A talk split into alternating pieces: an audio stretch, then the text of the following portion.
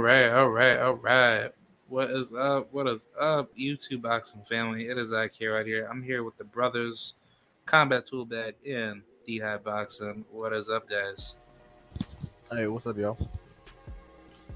Man, oh man, we have a lot. Wow, what's cracking with you? It's your boy Prince the Hustle Guy, aka Wise the Walk, aka Michelangelo the Madman. You reach and you reaching, reaching, reaching in your combat tool bag one more again. What's cracking with you, K Rod? What's cracking with you, D Hive? Excellent up, week of boxing. Tool Bag. Say it one more time. One, it's combat tool bag one more again. Yeah, what's what's uh cracking, K Rod? What's what's uh cracking, D Hive? oh man, Uh, nothing much. Man, this shit was crazy this weekend. I mean, I expected, it was I expected crazy. a knockout, but it was still, still a good performance. yeah. Um, do you guys want to get right into the main event or talk about the um undercard for Martin and um? Hell Rivera? no. Hell no. We, we we we gotta warm up, man. We can't dive right into the main event. You feel me? Like that's like that's like trying to stab the pussy before you lick it. You gotta lick it before you stick it. You smell me? You can't just dive right into the end. She can't she ain't gonna come off of that. You feel me? But no, like uh but no, like I uh called the uh the prelims and shit. So if if y'all want to start with the prelims, we can start there. Um but Yeah, let's do it. The or or we could just start with the undercard. You know, yeah. But the prelims I enjoyed it was uh Garcia versus Stewart and uh Omar Juarez versus uh um Dulay. shit um Dulay. Thank you, thank you. So um do y'all want to start with either of those two fights? Let's get into Dulay, man. You know, to be honest, Yeah, I I can't say that it's not something that I expected because in Dulay's last fight, when he was getting pieced up by El Rayo, he kept crying, kept talking about it was behind the head because he didn't want to fucking lose, and it's just like, bro, you're not that goddamn good. Now, now, don't don't get me wrong. Was was the first or second one low? Yeah, but you know, it, it was just a constant complaining of low blows, and some of those were solid body shots. I'm like, bro, if you don't want to box, just fucking quit. Stop trying to stop trying to do all this weird shit where you're making the fight suck, and that's that's honestly despite the um you know, despite the points, that's why Omar still got the unanimous decision because the judge, the judges could see it. Dulay was being a pussy, and it's like you know, it is what it is. So I'm glad Omar. real won. quick, bro. I don't mean to interrupt. I don't mean to interrupt because you you give excellent assess assessments of things, and I want you to continue, but take this in consideration because I felt the exact same way when watching it live, when calling it. I'm like, man, that shit wasn't low. What the fuck? You on some hoe shit? Man, I wasn't low. You on some hoe shit? Then they showed the replays, bro, and I was like, what the fuck? Damn, because neither looked low in real time, and that's why. Say that again. I said there should be like a policy for that. Like, um, don't you know how in other sports they have like an instant replay? Um, it Well, should be yeah. just like that. in boxing. They don't. They don't. And- always, and- like, like they only have it in Vegas. Yeah, but- Yeah, but that's the issue though. They don't utilize it for everything, and they need to utilize it for everything. And I think that's to to K Rod's point. In like other sports, they use it for everything, wh- whether it's a foul or um like too close to the out outline bounds or trying to get a, the measurement mark for a down to the exact inch. Like they don't use it for that necessarily. They do use it for things like knockdowns and stuff. You feel me? But they don't necessarily use it for the subtleties, the the the nuances for things like that. But when they showed the replay, and I mean to interrupt your uh your your breakdown, D Hive, but I I want you to continue. It's just I was looking at it the same way you were, like, man, what kind of whole shit is this? But when they showed the replay, the first one was belt. I mean, well, the one of them were belt line, one of them were literally was literally on the thigh, so it could have rattled the cup, but it's still below the belt.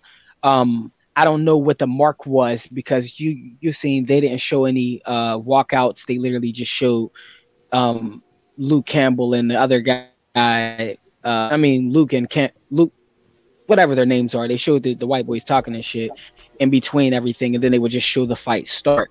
So they didn't see, they didn't show us where the belt line was legal and where it wasn't. So from my perspective, when they showed the replays, I'm like, damn, every all three of those were low. Did he just did he need to be deducted a point for him? Yeah, but continue, please continue. I mean, yeah, that's. I mean, like I said, I knew, I knew that either the first or second one was low. But the thing is, too, is that he paid for it. He paid for it. He lost yeah, the points that he was supposed to lose if they were low blows. And I would have given Austin Dulay every benefit of the doubt if he didn't have if he didn't have a history of doing some fuck shit. If he didn't if he didn't have that history, I would have gave him the benefit of the doubt. But I know how he acts when he gets hurt. When he starts getting beat up, he starts doing weird shit to prolong the fight. And like I said, I'm glad the judges you know, like I said, I'm glad the judges still gave uh, Omar UD because they saw through it. They saw through the phoniness. They were like, Omar may have lost the two points, but he was still the superior boxer, putting in more work, and he got the, the victory he deserved. Yeah, yeah. Um, K Rod, do you want to go? Yeah, um, I actually wanted to ask uh, UD have um, in regards to Omar War- like Omar Juarez, uh, didn't like uh, didn't you tell me like um in the past that um, you weren't really high up on him, but um, he's like a decent fighter, right? Like he's not, you know, really like the best fighter out there. No, I mean I've told you that I liked Omar Juarez and he's a good yeah. workman. Uh, I never said that I wasn't high on him. Do I think he's going to be a champion at 140 with the current crop? No, but you know I like him. He, he I don't I, I, don't think he I don't think he's an upset alert, but he's a good fighter and he's one of those fighters kind of like Ugas where if you don't take him serious, he'll beat your ass. Yeah. Yep. I agree. Um, my take is, you know, I, I'm proud of Omar. You know, he's just, you know, like a really successful, focused uh, fighter. You know, um, I, I kind of wish he had like a better training, you know, regiment down in Texas. Like, I think I think his style suits um, the training with uh, Derrick James, uh, with um, him and Spence. But um, I can I can see why he probably just just uh, you know that continues to have you know the, the team that he has. But I just think like he deserves like a much better like you know educated coach to like bring him to that next um, level if he wants to like you know like achieve you know world title status. But um, I agree. Um, I think uh, Austin Dulay was being very childish in that fight. Um, I actually thought Austin should have been uh, dis- like a uh, like a disqualified for just having to just make all these weird complaints, and then on top of that, um, the referee um, should have been penalized for just trying to like use all these unjustified calls on on um, Omar Juarez because you know he wasn't throwing low blows and he wasn't fighting dirty. He like you know he was like arguably beating Austin Dulay every single round, if not most of them. Uh, you want him? You want him DQ? You want him DQ for being a weenie? Yes, I don't know. hey, let, let, me dive in. He's funny as hell. so, um, yeah. So on this, on this, um, Austin Dulay. So I see similarities, um, between another, between Austin Dulay and another Austin. Um, that Austin, I'm sure you guys can can predict the following, and that's uh, Trout. And I didn't see pussy from him. Now, K Rod, you you be harsh on these motherfuckers. Now, I don't want you to at all lighten up. I want you to remain the same. And and D Hive you you're you're equally truthfully critical. I'll say that. Uh, K Rod's harsh. I'm gonna say harsh. But uh, I didn't see pussy. I didn't see soft in there. You I, I did see someone who was worried about Omar Juarez's power. Uh, Omar Juarez, I I have I have respect for Omar Juarez. I follow him for some time, and I like Omar Juarez.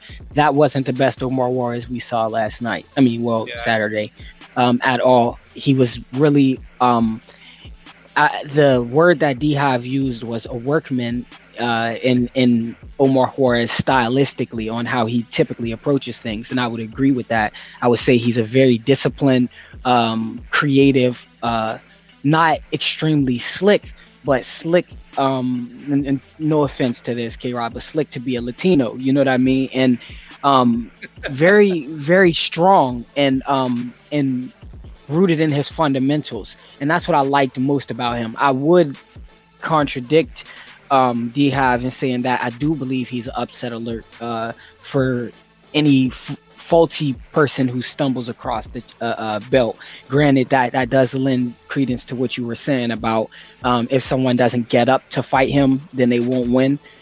or that increases his chances to become a champion.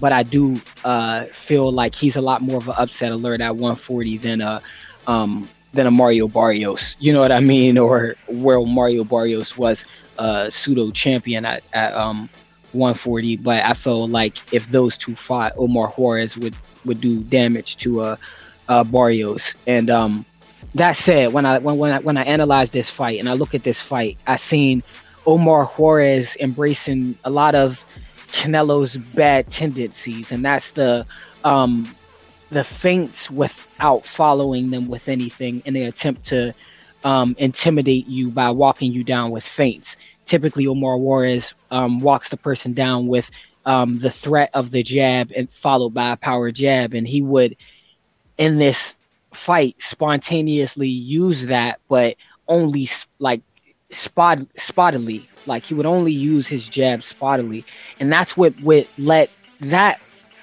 that one thing let Dulay into the fight because Dulay was scared to engage, which I feel is why you guys saw pussy shit from him as far as like a lot of the complaints and um granted the the three low blows were via um the replay and I didn't like it in real time because I felt like Dulay was on some hoe shit but again the replay showed that they were not legal shots. You know what I mean? One of them were, but two of them were not legal. One of them was uh, questionable. And in Dulay, I see this Austin Trout approach to last, to not even try to outpoint. And that and that I've only seen. That's why I will almost say like a poor man's Austin Trout because Austin Trout, even when in the face of knowing he's not gonna win against a Charlo or another Charlo or a Canelo, he still was trying to land to outpoint to be in the fight. Where Dulay, he would only um, seek to land when he knew Juarez was effective in setting up his combination just before. So he would only um, try to land in in return to fight him off. But when it was his time to initiate, we, we, we only saw paw and jabs from uh, Dulay. We only saw um, me- meaningless uh, lateral movement. He wasn't moving laterally to try to set up a position for attack. He was literally moving to um, extend the time to not engage. Um, he did a lot of what justifiably what you guys would say is pussy, but in this, in that he was extending his uh, lifeline. Um, maybe he he's conceded to the fact that he's a gatekeeper and, and went in for the bag and didn't go in for the win. But I, I definitely expected a, a more feisty approach, a more um, fire fight out of it with the name of uh, du- Dulay being attached as an opponent to Omar Juarez. But I put a lot more blame on Juarez, seeing as Dulay only wanted to survive. He didn't come in there to win. Um, but Juarez, in his uh, faint Canelo try to walk you down style, he didn't really implement any of the things that make him a threat or um, someone that could possibly be on the upset alert. Uh, but that's what I have on that. And did y'all see the uh, and did y'all see the after fight, the after fight, almost fight between the oh, uh, camp? oh yeah, I saw. I saw the, the whole crowd was looking over. Some some niggas was squabbling in there. Do yeah. well. Um. Do Dulay's coach, uh, when Omar Juarez got um, ruled ruled for the victory, uh, you know, he had the Oscar Valdez uh, demeanor where it was like he was glad he got the decision, but he he knew he had just been through hell, and he he was kind of disappointed in himself. His coach got in there, and it looked like he said something to Dulay that wasn't favorable, and Dulay was like, "What? Like, what you talking about?" And he only went over there to like dap him up. He's like, "What you talking about?" Kind of like had some words, and that's when you seen Dulay's coach sprint into the ring and run over to uh to the other coach because I guess he was coming over to uh, say something to Omar Juarez. So he he caught wind of what uh, Juarez's coach said, and he tried to rush him, and it, it got broken up before it happened. But that's the almost altercation that happened after the fight. That's what's wrong with their ass. That's why Dulay's career is the way it is. A bunch of damn weenies over there. Like, calm the fuck down. I mean, it sucks, but you know, you could always you could always just add the necessary tools to Dulay's game plan to make him more offensively effective. You could always do that. Exactly. But think about this though. Now think about this from the uh the judges' standpoints. Now, granted, I agree a thousand percent what you said. And I said that myself but I'm playing devil's advocate. I'm literally just playing devil's advocate.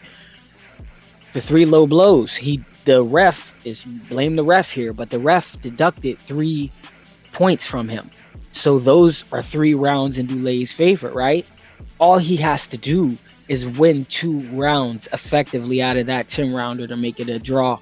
So if, if you didn't see him win two rounds, I mean, if you saw him win two rounds, then you see a justification for some anger in his coach's uh in his coach's position, right? From from that perspective. Granted, everything you said still applies and outweighs what I just said because you could have get, gave him the tools to not only win at least two rounds, dis- debatable, but four or five. You feel me? So that it would be a guaranteed victory. That it would be a eight to two fight or a seven to three fight by those standards because I'm gifted those three rounds by the uh by the judge, right? I mean by the um ref via the the three low blows that he deducted points on all three, you know? So in that you you you get a little bit of justification for the anger, but it doesn't matter what he said. He could have said you was a pussy and you smell like shit.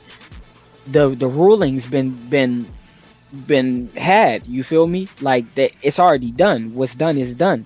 Your man lost. Um, you're you're even more bitter that he lost, but your issue isn't with them. They didn't call the fight. You know, they did everything they could to win, and your issue is with the judges. You know, because I mean, even one of the officials was in your corner by giving you three rounds. But that's just me playing devil's advocate. So what's your response to that?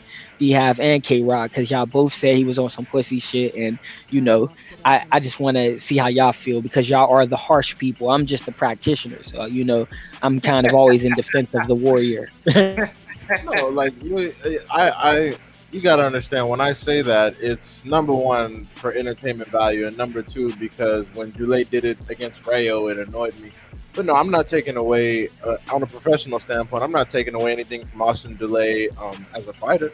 Now, I will say this: during the exchanges, there were some moments where Dulay was having more overwhelming success, and Omar wasn't wasn't as defensively responsible or effective yes. as he should have been. But I will say overall, round for round, despite the points, I do believe that Omar Juarez had the superior performance, and I expected Omar Juarez to, to win regardless. Now, if that seems if that seems biased to some people, then I'll go ahead and eat that. But the reality of the situation is, I believe that the right um, the, the right decision was made, and I thought that Omar did the more effective work. I thought he was more active with the jab, and when he was going to the body, he was scoring more points than Dulay's missed headshots.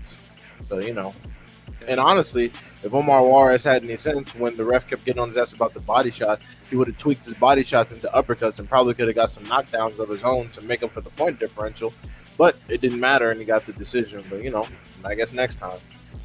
Absolutely. Now listen, I, I want you guys again. I don't know if you heard me before. K Rod's harsh. I look at you as a, a truthful critic. So um, that's I, I I don't want in any way for you to lighten the load on on on your criticism. I like because I I feel like there's there's equal validity to each each to both sides. Why? Because just because someone's in there doesn't mean that they know necessarily more than the person on the outside. The person on the outside have thousands of think about it this way.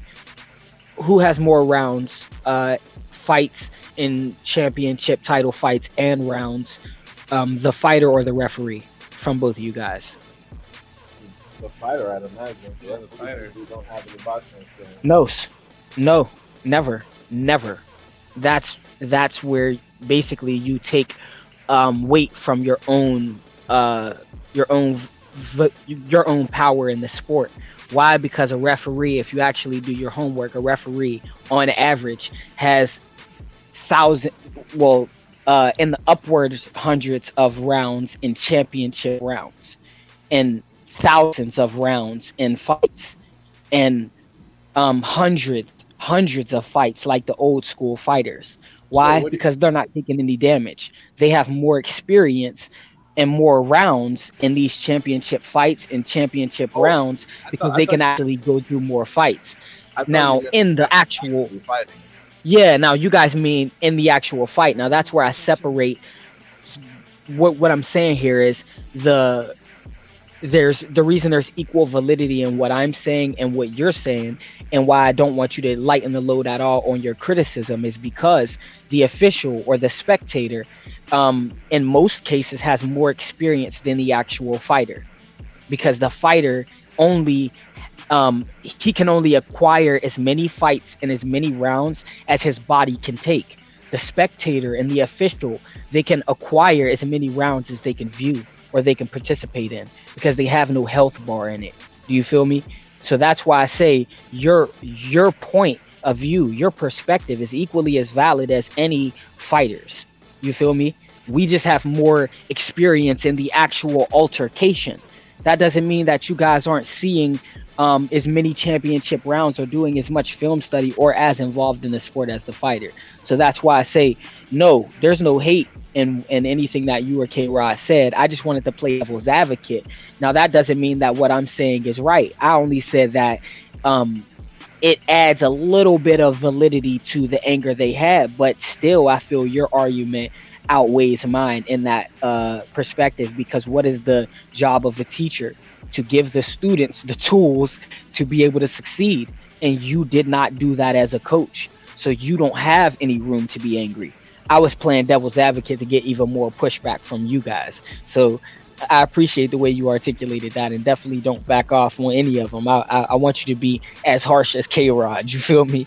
But K Rod, what's, what's, what's your uh what's your um kickback on on my uh rebuttal with as being devil's advocate as far as them literally um if if you've seen the three low blows, um the three rounds given automatically to Dulay if he won two rounds, that can got, kind of justify the coach's anger for trying to fight uh for trying to fight Omar's team. So what's your response to that?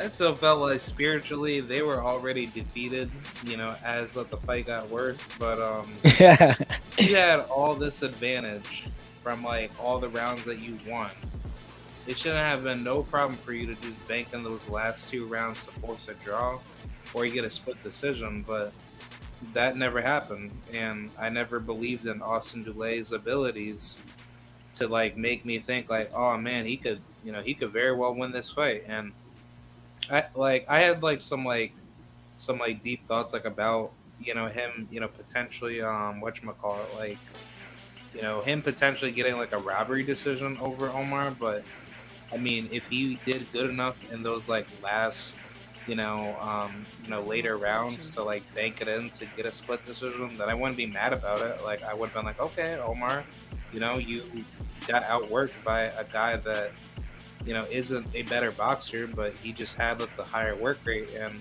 you know, at times Omar he did look like he was like a little bit um, stiff, you know, in there, where he didn't, you know, keep up the tempo high, but he um, he got the job done, you know.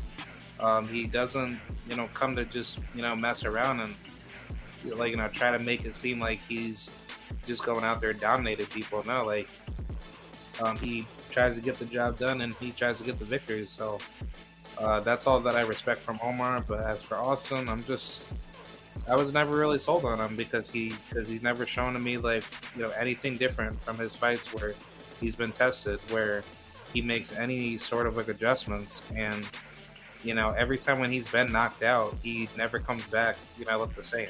Like he's just he's just that type of guy where he walks inside of the room thinking that he's gonna do something today to be productive, but then he does it the complete opposite because he knows that he's not he's not doing anything correctly. Like it's like one of those like like I think about it. It's like one of those dipshits that try to bother you in public that you keep seeing at your local store and uh, they have like criminal intent to like do harm to you one day but it's like they keep bothering you and, and they keep aggravating you to the point where you don't know what they're gonna do to you next time they see you. But uh, they're just that type of person where they don't have, you know, like the right mindset coming into any situation. So, I mean, that's just how I view Austin. He's a very undisciplined fighter with very, um, um, with very just like I don't know, like just very pussy-minded thoughts. You know what I'm saying? Like he just he doesn't he doesn't go to school to be great. You know what I'm saying? Like I think you guys, yeah, I think you guys hit on the the exact points that like it, it's it's really that if his coach like D said if his, his coach could have just gave him the tools and told him what to do to be prosperous like you said K Rod if he would have won three rounds three clear rounds you win the fight you got three rounds given to you from the from the low blows if you win three out of a 10 rounder six well, technically, at six rounds um, out of a championship fight will give you a draw. But six rounds out of a 10 rounder wins the fight. So if won three rounds, and I think the the thing that I feel both of you hit on, but you kind of articulated clearly, K Rod, was mindset. It's mindset with him. And it's like, it's someone who I feel, and, and it's just like you said, uh, and, and not to like piggyback too much, K Rod, was is somebody who comes into the gym every day and you're like, today's going to do something special. And today's just never, and today never comes. You know what I mean? And he has all of the tools. I feel like he can actually do it all because, like D Hive said, he dropped in in in, in exchanges. There were ex- exchanges he stole with with the left hand, with him uh, doubling his jab to be to land for um to land to be effective, where he was actually trying to land the jab to hurt or land the jab to score. He would actually be effective and steal some exchanges by being last or um, throwing some good counter shots and even leading some exchanges. The issue is he didn't take control of the entire round in any of those rounds. He would let the round get away from him and let Omar continue to be the aggressor, to own the real estate, to own the momentum, to be more uh, the, the, the the cleaner, effective shots come from Omar. Um, it was very it was very obvious on the um, on the judging side of things. Now, were there nuances that that made him in the fight, that kept him in the fight? Absolutely. But was he running away with any one round? No, absolutely not. So, um, yeah. Now, I I seen the hi- the highlights that that there were, which there were very few, um, on uh, Shitchin and uh, Uskade, it's like not Uskatagi and Shishin, Shit, whatever the fuck his name is, Vladimir. Um, yeah, thank you. Talk to me about that fight, y'all. uh, it, I mean, for me, for me, it was basically what I expected. I knew Uzcategui was still a puncher but once I saw him get dropped by people like Lionel Thompson, you know, losing that fight, he had been on like a three fight knockout streak, but it was against, you know, I think it was like back in Venezuela or something, or at the very least, there were opponents that weren't even close to anything marketable. Uh, I'm glad Shishin got this opportunity. He had been fighting on like ShoBox and Salita Promotions for the longest, so it's about time he got some prime time action. Uh, he's nothing particularly special, but I figured he was durable enough to handle Skataki's power, which he was. He leaves his hands down a lot, which is unfortunate. But like I said, his durability held up, and he was able to uh, decision Uzi. I mean, this Uzi, Uzi's passed it. He's been dropped by people with less power than Shishkin. Uh, Shishkin got some tightening up to do. But then again, 168 is a weak division, so he could do some damage. But I don't really see him getting a belt with the other people. Like, uh, you know, these are both two B level dudes. So the scrap was entertaining for what it was, but it was just a battle of two limited skill sets, uh, both offensively and defensively. So you know, it was cool. It was a cool little fight. I think it lasted a little bit too long because we were trying to get to the real smoke. But uh, yeah, no, I mean, Shishkin's cool. I mean, good, good win. But as far as him fighting dudes like Benavidez, Morrell Jr., like even honestly, Plant, like Plant's the type of nigga that could outbox him. So you know, he got he got some tightening up to do. But we'll see. Uh, yeah, yeah, yeah. Shitty Chin and Uzcategui. Low Uzi. Lows. What what you got on that? Yeah, I think I think shitty, you know, shitty bitty Mongol looking Chin Chin looked real bad. Um, he looked like the usual. Um, he looked like the usual suspects, but uh, yeah, uh, I think I think both of them just look like trash. Like, I mean, I don't I don't have any hatred against. Well, I don't know. Like, I think I think I might hate Jose Uzcategui because I don't know. Real quick, real quick. For the record, he meant the the usual suspects from the actual movie, The Usual Suspects, not not the Usual Suspect Six. That's the family. But continue, family. Yeah, I just think either way, this fight shouldn't have never happened in the first place. Because from what from what I heard, um, I thought Jose Uzcategui he got caught for cheating. Well, he did. So, Bro, you, you know, stealing my talking points. You stealing yeah, my talking like, points. Like, nah, but go ahead, go ahead. he he was supposed to fight David Benavidez, right? And David Benavidez was supposed yes, to fight him.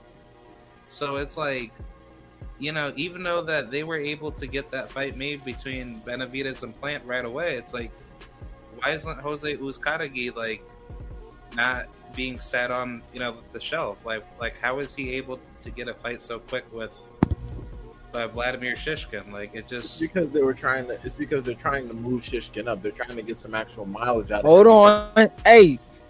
It's like no, I I I mean to go ahead. Sorry, D D D D D D Hive y'all y'all literally on point. Y'all on point. Y'all stealing my whole speaking point. But go ahead, D Hive. Sorry. oh, okay. Well, then I'll just cut it short. But yeah, all I'm saying is that they're just trying to get some mileage out of Shishkin because the niggas what 30, 32, even fighting on Fact. ShoBox for the longest, doing like random club shows and he's sitting there undefeated. He's got a decent punch to him. He could put on some entertaining scraps, and at the very least, he's a good, you know, he's a good step up for any new booty they can get their hands on. Like, like watch them feed this nigga to Morrell or somebody. Preach.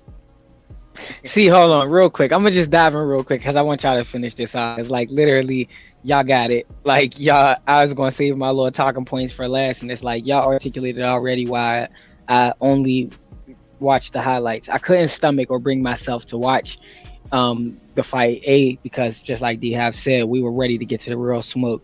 B because I already seen the play. This is uh, one of the their Eastern European built monsters, right? And um, and then we got Uzcategui, uh, who was supposed to fight uh, David Benavidez, and then I don't recall the order, but two things happened because he was supposed to fight David Benavidez twice. Actually, he was supposed to fight him once, and then it was the drugs, or it was the injury, quote unquote, and then he was fighting him again. He was supposed to fight him again, and then it was um, either the injury or the drugs. And then out of nowhere, he gets this quick turnaround, and then we're like, yeah, why so fast on the quick turnaround? Because a, they're trying to build this shitskin, and then b, um, it puts Uzcategui in a position, um, a more disadvantageous position with the PBC where they have the power because, hey, you tried to cheat our guy that we're trying to build in David Benavidez. So since you fucked up twice and you're not, and you're already on gatekeeper status, do us this one solid to prove that that you're honorable. You, this guy, he, he's a guy we're building and he, they're they're not saying this, but this is the play. You fight this guy, you you're the B side for this guy we're building, and you're you're being brought here to lose in essence. But that will be good enough for us to put you to give you another opportunity because right now you're not deserving of an opportunity. We we give the biggest bags over here, and what's what's forcing us to keep you in the game, right? Because um, at 168 we got David Benavidez and David Morrell and you're looking more like a liability than an asset to us. But that said, um, that's why I wasn't able to really feed into the like, why, why am I even going to watch this shit? It's a built uh, Eastern European who really ain't shit, and then uh, Uzcategui basically fighting somebody who he know he can't beat just so that he can keep the bag coming in from PBC because there's not many guys he can beat already at 168. And then we're talking about 168, right? Or are we talking about 160? Because Uzcategui fought Caleb Plant at 168. He fought, um, he was going to fight David Benavidez at 168. So if this is 168, he got serious problems at 168. And he, ain't, he ain't a problem uh, for nobody, shit chin. So um, all I really had on that. But I, I, I, definitely want y'all to conclude and pick it apart the way y'all the way y'all do. But that's why I had to dive in because I'm like both of y'all got both sides of my talking points. But uh, but chime in, please. Yeah, I'll just uh, say like Jose Uzcategui, like I think he really just gave up a lot of his years up of his like really really best versions when he was champion, and ever since then, when he lost the plant, he just fell off. Like I just felt like there was something in him where there was something that I didn't know about him that just didn't seem right with me. Because like he was basically being hyped up like like almost like another um, Lucas um, Matthysse in a way at um 168. But the only difference was that you know Matthysse he was actually putting in that work, you know, actually beating everybody.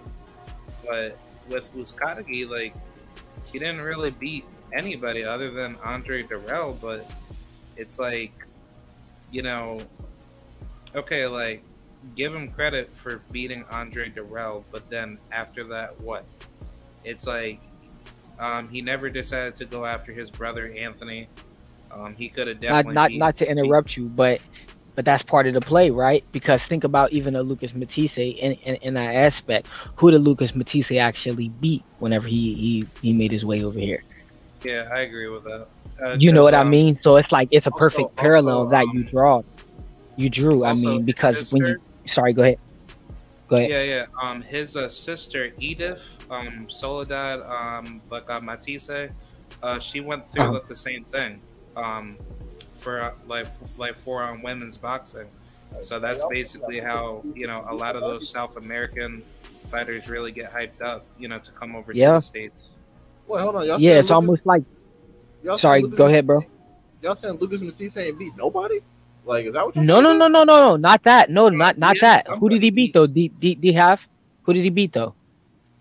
As far as who he beat, I mean, he beat some decent. Like he beat Demarcus Corley, he beat Soto, he beat Lamont Peterson. Oh yeah, yeah, yeah. Hold on, hold on, hold on, hold on. He beat Cotto. You say he beat Lamont Peterson. Yeah, okay, Provodnikov, but but I ain't really giving him Provodnikov. So he beat Cotto, he beat Lamont Peterson. So you can't say Chop Chop Corley because Chop Chop Corley is on everybody's resume as well as and mind you, I met Chop Chop. He was the first name in boxing I met, and Chop Chop is good people's. Why can't he have Provodnikov? Why, why can't he have Provodnikov? No, he beat he beat Provodnikov that's cleaner than everybody else. No, I, I, I said I, am not necessarily giving on Provodnikov because I wasn't necessarily sold on Provodnikov.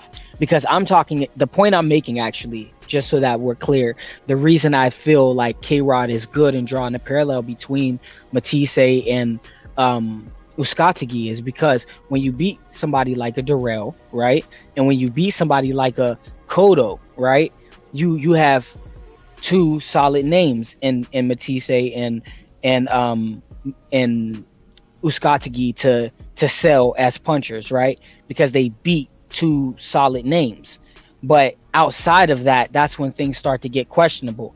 Now, when you said um, Lamont Peterson, we're like, okay, that'll separate Matthysse from that analogy. But the reason the parallel is valid is because it's once they get over here, that's when we start. And once they get to that over over here, meaning once they get matched up with the elite level, it's not who they fought, it's who they beat. You feel me? And that's where I feel like um, the value and, and and the packaging in these fighters, the Uzcategui and the um, the Matthysse of of the likes are are drawn into a type. They're drawn into a type. Well, Uzcategui uh, uh, was never hyped to be anything though. Like I like no, Uzcategui was was being built early on. He definitely no, was being built early I, on I as understand. a puncher. That's why PBC got him there because he was he was trusted. Now, granted, now and he was a champion as well. So, granted, he was he was some big shit, but it was because of his for like that's my thing. It, you're you're.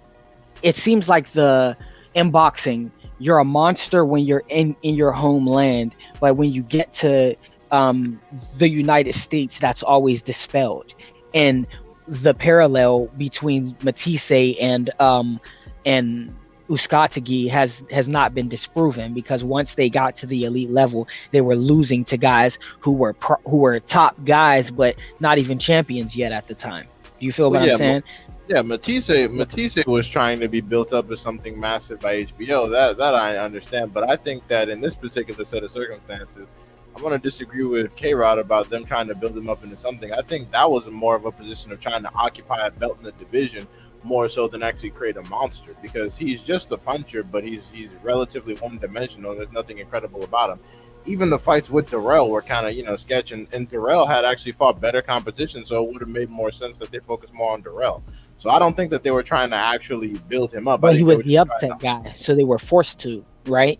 They were forced yeah. to get behind him because he was yeah, because he became the upset guy. It's exactly now and and and again that's just pushback. It, you're absolutely right on that. Dirrell, even um, being uh, the touted amateur, uh, I believe he's, he was an Olympian as well. Like, uh, yeah, like he was the the Dirrell brothers were the dogs they were backing, but in him being upset, what what do you do besides get behind even more the person that you had already signed to be a possible threat to to oppose him anyway. Similar uh, affair with um, n- not not as similar, but I mean as far as what happened with uh, Lubin and Charlo. You feel me? They were backing Charlo. Charlo was the guy, but Lubin was their new guy, and he was the new guy up and coming.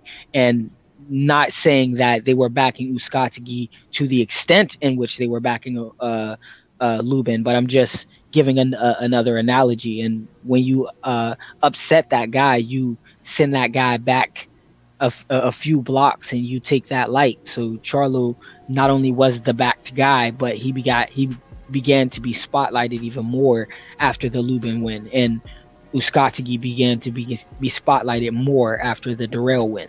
So that's why I see I, I I appreciate the the pushback really, but I see I still see where K Rod's coming from in in that aspect. You you feel me? Because I'm like they were built around being the punchers and being built around being the monsters, not necessarily built around their their technical ability.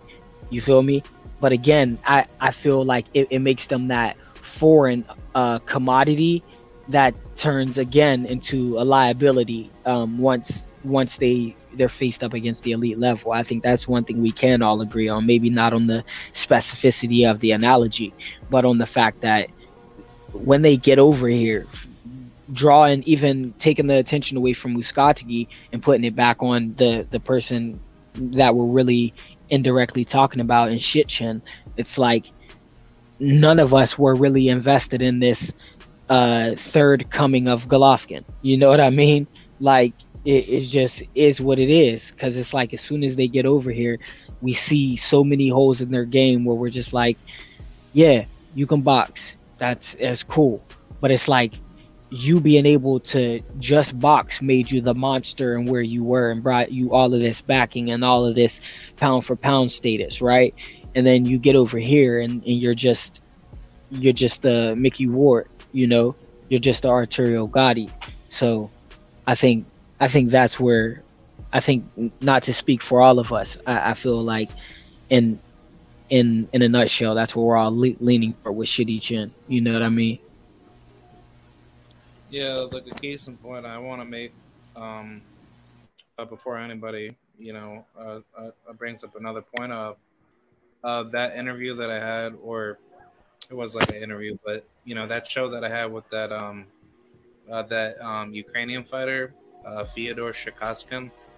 Um, he brought up a good point to me about the Eastern European fighters. Like, a lot of them really just have such a basic skill set, but it's like their names aren't known until they actually come over to the States because the amateur system that he explained to me, um, I don't think if I don't think he purely like elaborated like elaborated well on it, but um, I want to say that he did, but he basically said that uh, the guys out of the Eastern European School of Boxing are not known to be fighting with a professional style to begin with. So, you know, once you transition to the professionals, you end up having such a harder time to convert because you don't study all the other styles. You just look at all the you know, Eastern European amateur styles to think that's a good style to bring to the pros. And um, I think that's why so many of these fighters from the Ukraine and Russia and you know um, Uzbekistan and all these other places, like um, they're getting so hyped up on you know these fighters, you know, being promoted, but it's like at the end of the day, they're not putting in this work to actually get better. And if it was to be true, it's like uh, they should be running through all the competition over here in America and not fighting some unknown fighters that people haven't heard of. Like, I mean, like that should be like your typical standard, you know, promotional platform if you're going to be building those fighters up to become world champions. But uh, that's simply not true. So, um, yeah, yeah, like I just figured that I bring that point because it just. I would say yeah. to that that that makes sense on him saying essentially they have a closed in school. It's similar to the cuban school. It's like the cuban school only knows the cuban way because that's what they're exposed to. That's their only system. And and i get that. It's just when you're when you're being built up to be a monster be a monster. You know what i mean? Don't always be don't consistently be exposed and it's okay to be rooted in your system. It's just introduce your system to the elite level sooner than when you're trying to um, be marketed to the world as a monster. Because if that's your if your introduction to us our our introduction to the monster is also your introduction to the elite level not just the American st- system or, or or or other universal styles, but um, but the elite level in general, then that's going to consistently be a problem for every school, not just the Eastern European school. You know what I mean? But I but it could also be an issue of location, getting out of there to get over here, or but it it it also it's proven because when you see Triple G um go to a Abel Sanchez or go to a Steve Rolls or you see a um, go to a Teddy Atlas, that's proof of them only being exposed to their system, you know, because they're like, I need to see what they're what they're doing over here. I need to see what the elite level is, and it it it's not it's not too late at that point, but it's just like damn, like you have to introduce these schools of uh, boxing and and integrate them uh, or introduce them to the elite level sooner than um, the Olympics and, and, and the pros, or else they'll constantly run into the same problems from slick American fighters or um, powerful Latino fighters, or you know what I mean. The the list goes on and on. The creative Cuban fighters, you, you feel me? Like there's so many different schools, and the benefit that we have here in America is we were introduced to these systems because they're integrated. Whereas the further you go out, it seems like it's less integrated. The the Asian school is only exposed to to the Asian system as well as the Eastern Europeans, but maybe they're more exposed to each other than we are to them, you know. But um sorry to sorry to go so hard on that. Let's get to the main the main event, the main point, the main reason we chill. So we had Rivera versus Frank Martin, man. DF.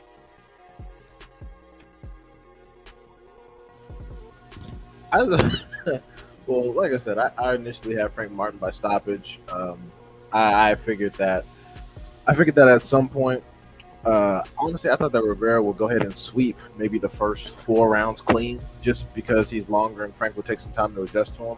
Um, I knew he didn't have a lot of fortitude on the inside. I figured Frank would pop him with the southpaw rear uppercut and transition over to a right hook, get him wobbled, and then finish him off in the 11th after steadily breaking him down. But I, it just it was well. First off, I noticed that Frank Martin wasn't wearing his usual MX gloves. I noticed he was wearing power locks, so I thought he might have hand issues because he switched to a softer glove. But you know, so I kind of I kind of figured maybe the stoppage will happen, maybe it wouldn't.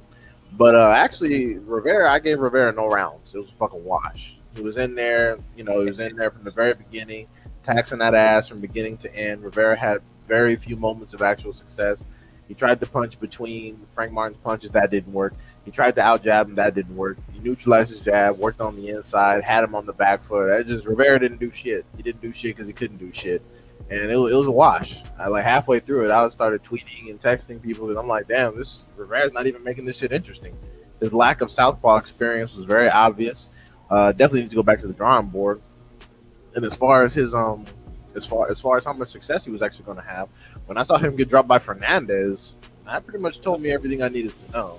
Not to mention he had been wobbled before, and, and also in his short career, like I said, he very he had very little, if any, actual southpaw experience. And this is literally one of the best southpaws, you know, south of, of 147. You know, so it uh it, it went a little different than I expected, but uh yeah, no, nah, Frank Frank did his thing. He smoked him. Like I said, I picked him to win by knockout, but he just washed his ass instead, and uh, on to bigger and better things. And and also, I don't want to hear people trying to diminish Rivera's skill set. Give Frank Martin some goddamn credit. Now, some people say, "Oh, Rivera was a hype job." No, he was he he wasn't hyped up yet, but he was solid. And I'll tell you this: he'll beat up people like fucking Teofimo and Ryan Garcia. That's for goddamn sure. But that's all I got on. Bro, I'm a K Rod. You got to get the last words on this. I'm gonna jump in uh, because I'm basically twinning his his statement. Like, I mean, literally, he had it. He had it very similar to the way I had it. I I had it in my prediction. I said mid to late. I mean, late mid stoppage, which was anywhere after the middle rounds, but before the late rounds, so seven to nine. And um, even though he had the stoppage later, but I had in my mind, the way it would play out was Michel Rivera frustrating him uh, from the distance um, with straight shots and pissing Frank off to the point where those later rounds he actually um, frustrating him so much that we we start to question Frank's boxing ability because I would like to say going into this, it seemed like everyone, for the most part, who had Frank had Frank by stoppage, and everyone who had Michel Rivera, they had him outboxing him. So none of us equally um, gave the respect to uh, to um, Frank Martin for his boxing ability, and he came out there. Um, though I thought Michel Rivera would frustrate him and he would figure him out and be frustrated, kind of outboxed and stop Rivera. He did the converse. He went out there and outboxed Rivera a shutout, literally outpitched a shutout um, to the taller, to the lengthier fighter. Um, and people said he had no adjustments. And granted, I was guilty for for participating in that as well, but that's false uh, Michel Rivera had adjustments, just as uh, D Hive uh, hinted towards. He tried to punch in between the punches. He tried to lead with combinations, and he tried to counter. Frank Martin is so fucking good that he made it so that it looked like he was doing the same thing over and over again. No, he just forced it. Um, I mean, he made it so that his game plan worked. He imposed his game plan on that man. Not just imposed his will, he imposed his game plan on that man. So when Rivera tried to initiate um the, the the the trade he utilized what was a part of the game plan to shut that shit down and get right back on the double jab cross high double jab low and pick him apart and then Rivera would try to uh, punch in between. And just as Diaz said, he nullified that and then got right back on the double jab, high, low, um, countering them with uh, good, uh, I mean, initiating and countering with good right hooks.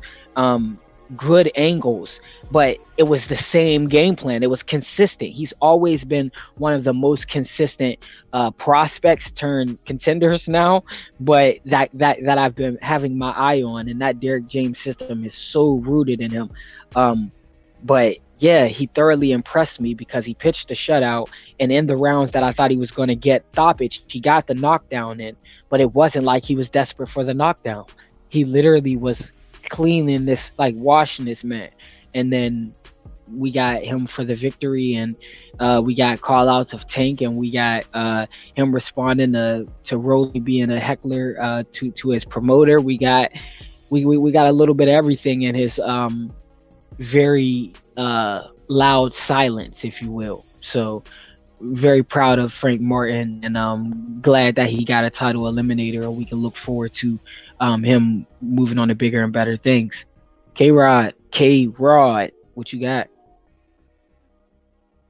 And all I have to say is that Michel Rivera, he got to stop with these weird ass excuses and uh, to hello, you know, you know, with his man fans trying to say, oh, you know, Michel Rivera, he was weight drained, blah blah blah, and I'm like, dude, like, I just don't get it. Like, he literally said at the press conference, "Oh, like I have more experience in him, and I have more fights in him, and blah blah blah," and I'm like, okay, like you really think that you're all you know high and mighty and and so tough with like um what you say and then come fight night you get absolutely destroyed.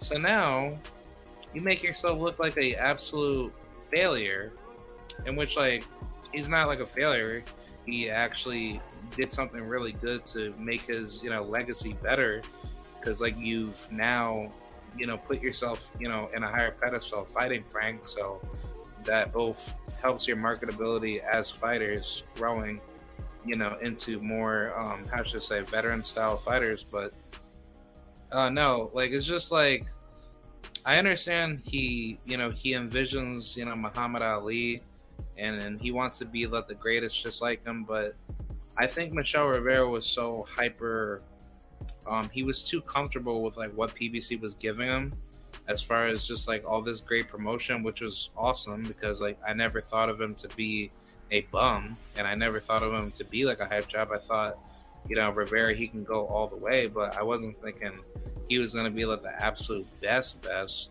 But it's just like okay, like if you were wanting to fight guys like Tank and all these big names, and it takes a guy like Frank Martin to basically beat the brakes off you, and you now want to make weird excuses of saying, "Oh, well, you know, uh, this just wasn't, you know, like my fight that I should have um, have uh, technically lost," and it's like I saw like um I don't know if you guys know that one YouTuber that I think um Artman had uh, some beef with. Um, I don't know if like I don't know if you know him. Yeah, uh, Broadway Joe. Yeah, yeah, yeah, yeah, yeah. That guy um, I saw his video where he was talking with um, Michel Rivera, and Michel Rivera was making all these weird ass excuses after uh, the fight. He was saying, "Oh, you know, it's so hard because you know people of people of Hispanic descent have such a harder time of getting a title." And I'm like, dude, oh, you were talking all this tough shit, thinking that you were going to like be like the next great thing, and I'm like what happened to all that energy? You should have just been like, okay, look, Frank Martin beat me, but you know, this is not like the best version of me that you've seen out of me yet. Like, if you said something like that and you said next time, you know, I'm gonna be smashing everybody, you know, at 140 and up or at um 135, then I definitely would have um, respected that a lot better because, you know, his energy now shows to me that you don't want to take ownership of a defeat knowing that you didn't really do bad. Like you just had like a really outclassed night, and I mean it, it happens in any sport. No, he did. At, at the end of the day, it's just that you have to lose in order to win to grow as a man and as a human. But case in point, it's just that if you're going to be great and you don't end up being successful, you should still make those adjustments to come back stronger because like you know that's what builds men into you know um, responsible beings. So um, that's like my thoughts. No, he did do bad. It's important that he understands that he did bad because he's gonna need to know that he's gonna need to make the proper adjustments, you know, in the future to different opponents. I mean, Frank Martin is a rarity and he's a unique fighter, but no, it's, and also like I'm not gonna shit on Broadway Joe because I know Broadway Joe's got like a Dominican shtick so that's how like he drives viewership, and he you know he represents the Dominican fighter contingent. That's perfectly fine, but that's some straight bullshit. What he said about uh, Hispanics having a tougher time to get title shots. PBC is like more. PBC has more Mexican fighters than they do black fighters. So I don't even know. I, I, don't even know why they're known as the black promoter, but they promote far more Mexican fighters than they do black fighters any fucking way. Oh, it's so hard to get a title. Preach you can count on one fucking hand how many top black fighters they got. They got Spence, Wilder, Charlo, Tank, and wow, that might literally be fucking it.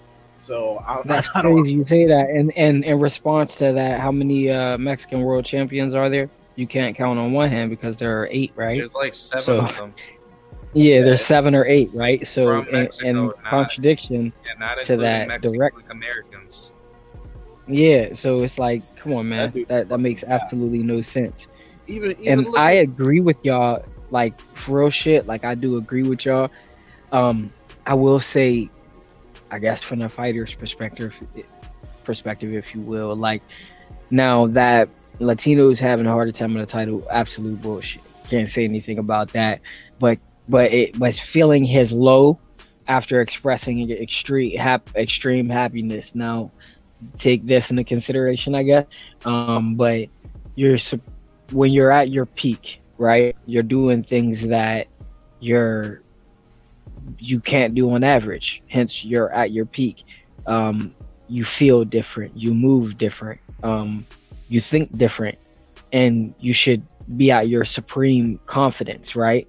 And um, you should feel the sky is the limit if you're that close. Now, granted, and to your guys' point, um, your feet should be on the ground. Absolutely, not somewhat, but firmly rooted in the ground.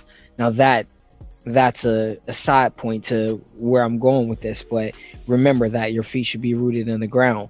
But when you're at your peak and, and you're at supreme confidence, like he was saying, I'm the better fighter, I'm uh, more experienced, uh, I'm a top level contender. He's just a prospect, and um, it it there's a thin line between uh there's a thin line that you don't want to cross that that should have caution tape on it um and it's between confidence and delusion or confidence and cockiness and that peak at times and your environment your entourage not having guys like D Hive or not having guys like K. Rod around you to be able to keep your feet firmly rooted um your ego can begin to float away.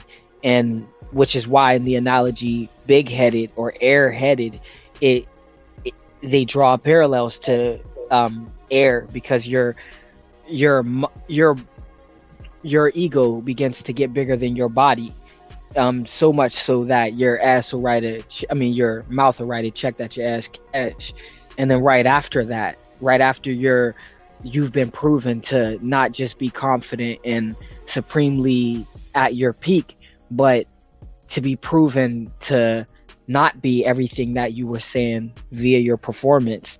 Um and then knowing that the entire world is looking at you with the opposite eyes that you encourage them to to view you in you're at an extreme low now. You feel me? And coming off of a fight you're damaged. So you're no longer at your peak. So you're thinking a lot more realistically right? Your feet are forced to be on the ground at this point right? Because you've experienced an L and you you may not know Ali experienced the L early on, but in his mind, he's Ali. He's Cassius Clay. He's Ali, the unstoppable, the undefeated, the the undefeated. You know what I mean? And then when he experiences this low, again, he doesn't have people like a K. Rod or a um uh, a, a D Hive to um pick him up, even not just keep his feet fam- firmly rooted, but to tell him that hey you you you were a little you were overlooking your opponent. Hey we we got to go back to the drawing board. Hey we we got to make some adjustments. It's not just about the gimmick here. You feel me? But when you just got yes men around you you got people around you in your environment that that just blame it on hey it, it was your weight son. It was your this it was your that and, I, and i'm not giving them an out. I'm just again playing devil's advocate or giving the fighter's perspective if you will right? You you could have so many people your managers your handlers and i'm not saying that this is what occurred. I'm just saying this could be um why those words came out of his mouth um or or why he's feeling the way he's feeling as far as being at an ultimate low and feeling like he's broken where you you guys hinted to to his emotional state as well as drew titan said he was rubbing his ali throw out he was basically crying on stage you know what i mean? Like that to me and, and my response was it be like that.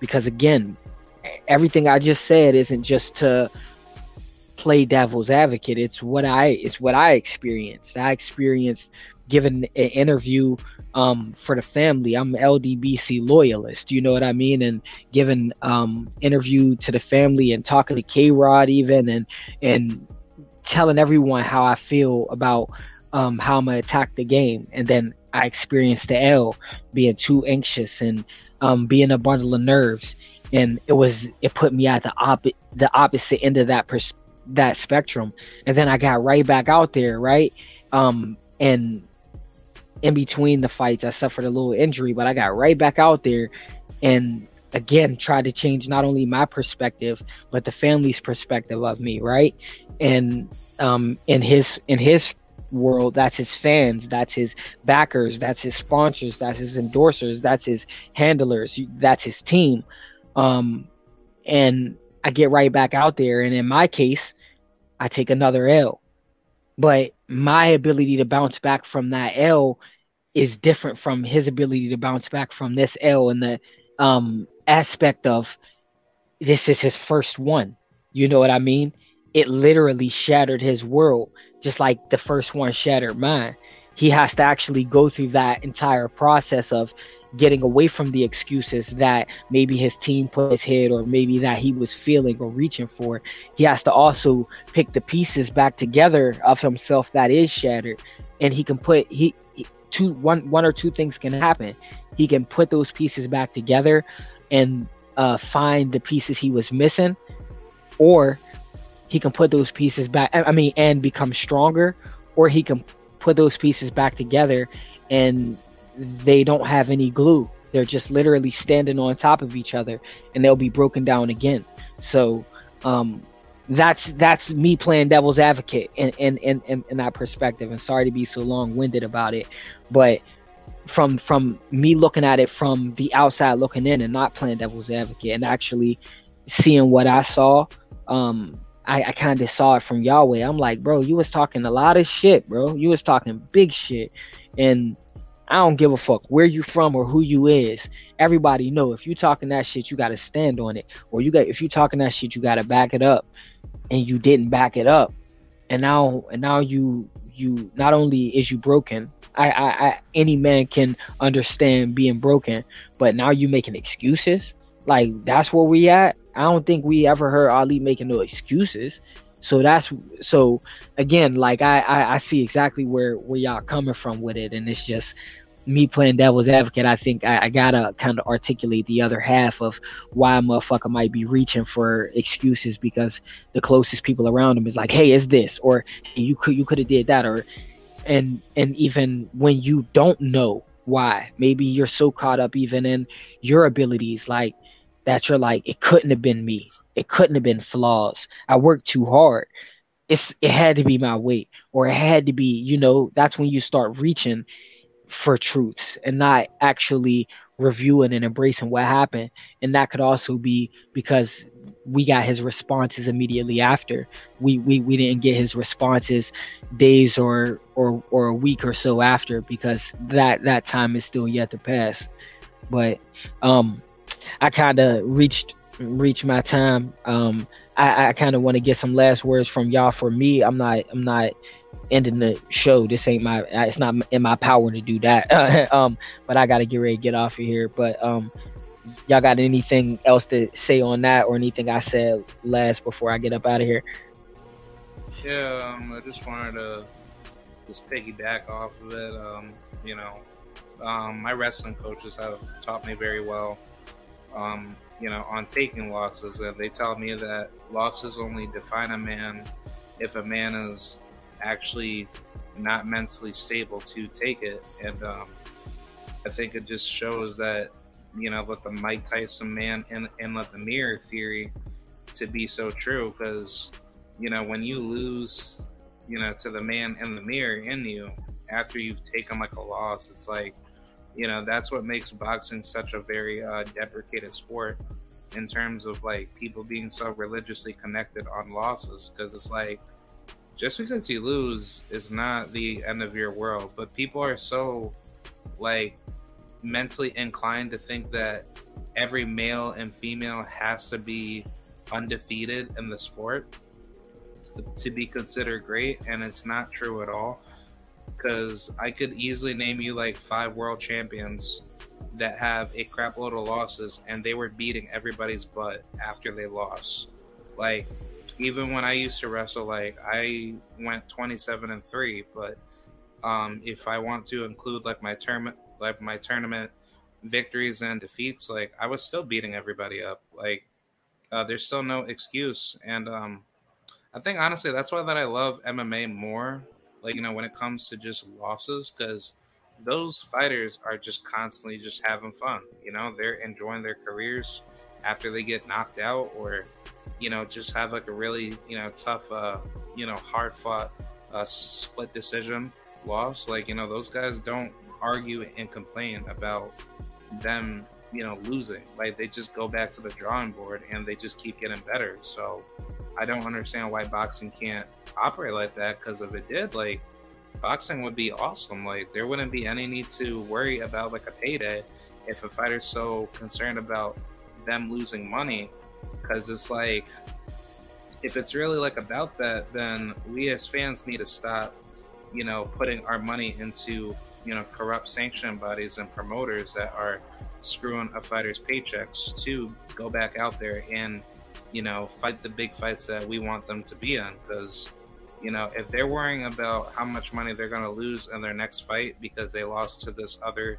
tough guy or tough girl that beat them it's just like uh, that's just not right. You know what I'm saying? Like, I just think um, at the end of the day, uh, uh, this is just a sport, and um, it should be treated like any other sport in the world. Like you, like um, you come into the sport to be great, but you should get paid handsomely for what you do. And on top of that, you should not be worrying about losses. You know, as long as you're continuing to fight the best and getting paid for what you do to be great, then losses are nothing more than just like a number just being recorded. And on top of that, losses in certain cases make you extremely better because if you are facing the tougher opposition um, in boxing, then you know um, you don't need to like like um, you don't need to worry about losing that often because if you're making those adjustments and getting better, then nine times out of ten you're most likely going to dominate the sport if you keep getting better. But if you choose not I to do that, then that's why fighters stay where they stay because uh, I agree so with you, thousand percent. You know, being mentally destroyed in their next fight, and it's like, no, it's not true because it's like fighter fighters that were great that had plenty of losses, they were still dominating people after their like after their losses. So, you know, like my final point is that you should not worry about what the record's going to be. You should just worry about recouping your mind, get back into the gym when you're mentally in shape, and then just get back out there and just fight. You know, just be successful. Like like you know, reach for the stars. It's like uh, there is no limitation on what you do. Only you decide if you don't want to continue your career. And for me, you know, but the true fans that actually do like any athlete that supports them, it's like I want to see you back I want to put like my money to go see you fight. But guess what? Only you do that, not me. But guess what? Like I'm still going to ride for you because I'm a very loyal, you know, type of person. You know what I'm saying? Like even if I, you know, was like a part of your team, like I'd still rock out for you. I'd be like, yo, bro, just because that you lost to this, you know, guy that was talking smack to you, like like screw him, man. Like he's not like he's not really meaning that because he knows that he's gonna get his ass whipped um, one day by some killer. But guess what? If you continue to keep getting better and listen to your motivation that drives you, you know, out of like your day to keep getting better in the sport, then uh, by all means necessary, that's what fighters need to be focusing on. You know, uh, that's what you know keeps up the sport better. So, and the secret, and and a big secret, a big secret, like is that's all fighters truly need to hear is what you just said about um, so the the unconditional support and that we ain't break your heart by by suffering a L or suffering a loss like that. And also when you drew parallels to the fact that um, uh, the undefeated record isn't prioritized in, in, mixed martial arts is also why I prioritize my focus in mixed martial arts right now. Um, have uh, you got any uh, words on on what I was saying as far as the fighter's perspective or, and as well as um um on I mean regarding the uh Rivera situation? Or any last words in general before I have to dip out? No, not particularly. I mean, Rivera, Rivera's still a good fighter. You know, as far as as far as the excuses that he made, the situation, I, I chalk that up to just psychological right now. But if he stay t- if he if he stay stay talking shit, I'm gonna have to get on his ass. But no. Um, oh yeah, know, all of us. yeah, but, but, no, yeah, you know, it, it wasn't it wasn't it wasn't like he got demolished. It wasn't like he was brutal, uh, beaten brutally. He just lost 12 rounds to nothing. So he'll recoup, uh, get a comeback fight or two, and then you know he'll be back in uh, he'll be back in contention for uh, a top 10 ranking. It's, it's fine. It'll be all right. Next. And if he does that, he is um, Salsa Ali. If he does not do that, he is no Salsa Ali there, that's all there is to it. If he makes adjustments and, and, and, jumps back on the horse and and fires back at it as hard as he can, which was like the weirdest the weirdest setup of analogy, like jumps back to the horse, fires. Like what am I talking about? But if if if if he doesn't go back to the drawing board and figure things out and come back at with uh, a fresh mindset and and new tools, then he is no Salsa Ali, uh, self-proclaimed or seen otherwise.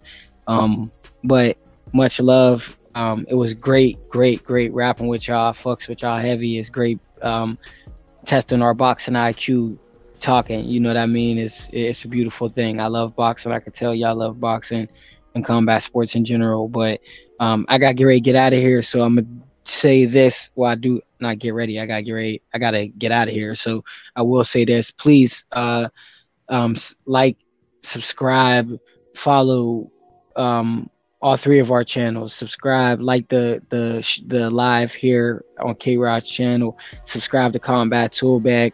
D Hive uh has a YouTube. He promised to start making content. He he ain't promised. I'm throwing words in his mouth, but I strongly, I strongly suggest it. But this motherfucker is gonna start making content. He's dope. Uh, um, but yeah, subscribe to us all, please, and uh, support the movement. We're we're boxing geeks, if you will, but real motherfuckers that will smack the shit out of you in real life, and that's on cuz. Um, but uh, you have successfully reached your combat tool bag again. Uh, my name is Wise the Warlock, aka Prince the Hustle Guy, aka Michelangelo the Madman. And um, I'm out, family. If it, I, I, don't know if y'all jumping off or if y'all staying on, but thank you again for having me on, family. Yep, thanks. Yeah, like I'm still gonna stay on for you know like a bit more longer, but yeah, uh, yeah. Do you have any more thoughts? Do you have or?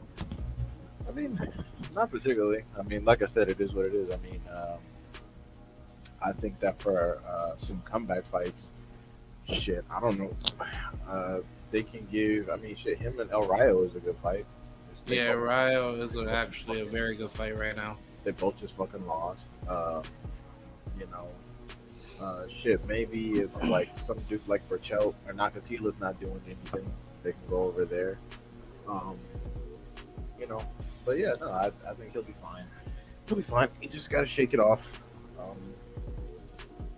yeah. yeah, just honestly, like, I'm just gonna touch a little bit more on the whole, you know, um, Latino, you know, BS that you know um, Michel was kind of pulling off, but he was like trying to make it seem like you know Hispanic fighters don't get any like world title shine, which you know obviously that's not even true. But it's just like he was never even putting himself in like the right position uh, to even get closer to like a title at all. And I think he got caught up with like the PBC hype.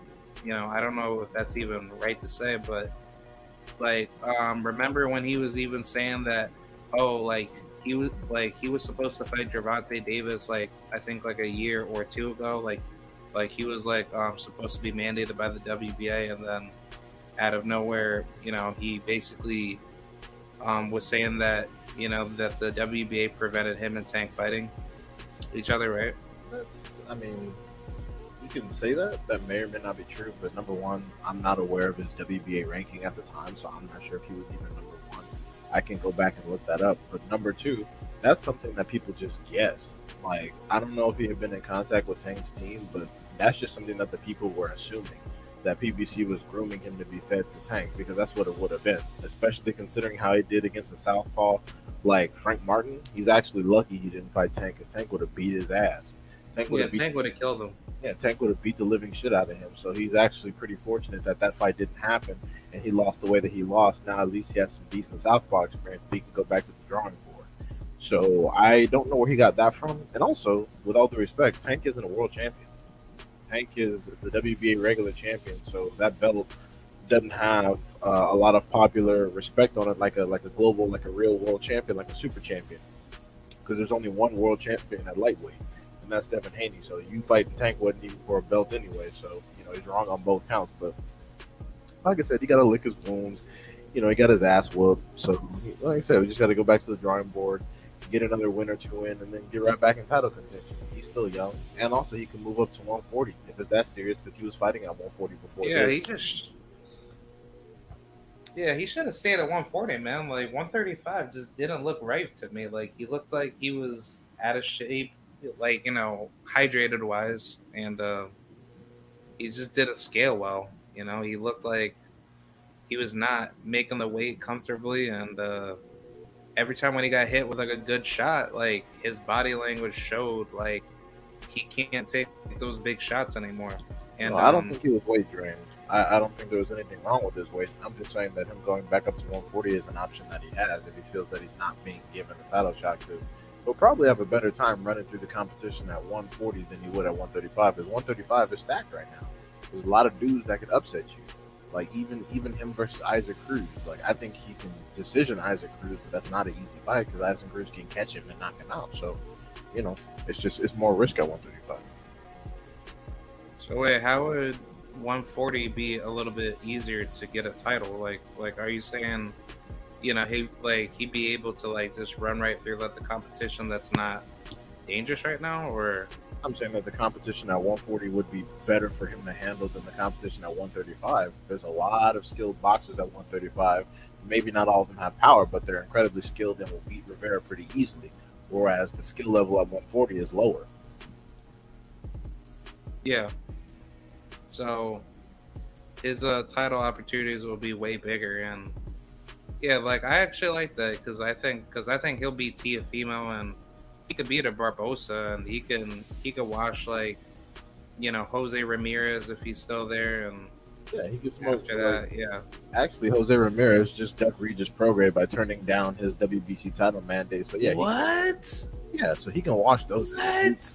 Dude, dudes, dudes Yo, like that's crazy. Dudes like Pedraza, dudes like Jose Ramirez, dudes like Teofimo, Ryan Garcia, Tego. Like he can watch all those dudes. Whereas at 135, if you're trying to cherry pick, you might fucking pick a cherry bomb. It's it's harder at 135 because a lot of dudes are good. I mean, his toughest opposition will definitely be like Prograis, Devin Haney, and Subriel Matias, and then Gary Antuanne Russell, but everybody else he washes. Yeah. Um, and the thing is, I don't think he beats any of those people. So I'm just, I'm just. Yeah, saying. yeah, yeah. Like I was also gonna bring up another name. I forgot his name. Um, don't you know that Mexican dude? His name is um Lindolfo Delgado. I think I think Delgado could beat him. I've heard of that person, but I'd have to look up some or actually, you know what? Another big name at 140 that would be a very difficult style matchup for Michel would be um I'd probably say uh uh who's that one guy? Hold on. Um uh let's see. Oh yeah, I got it right here. Um I would probably say maybe hmm yeah, it's um Puelo, Puello, Alberto Puello maybe. I think I think Puello might beat him. Uh, that's more 50-50, but Puello is another hard-hitting southpaw, so he'd need another fight. He'd need another fight before we uh we go ahead and assess that. At least if I'm his team, I'd give him another fight because if he performs like that against Puello, he might get fucking knocked out. Oh yeah. Yeah, I mean, Puello's not the best boxer in the world, but you know he is a he's reasonably quick you know, strong jab, goes to the body well, and has some decent punching power. So you know, he might get he might get smoked.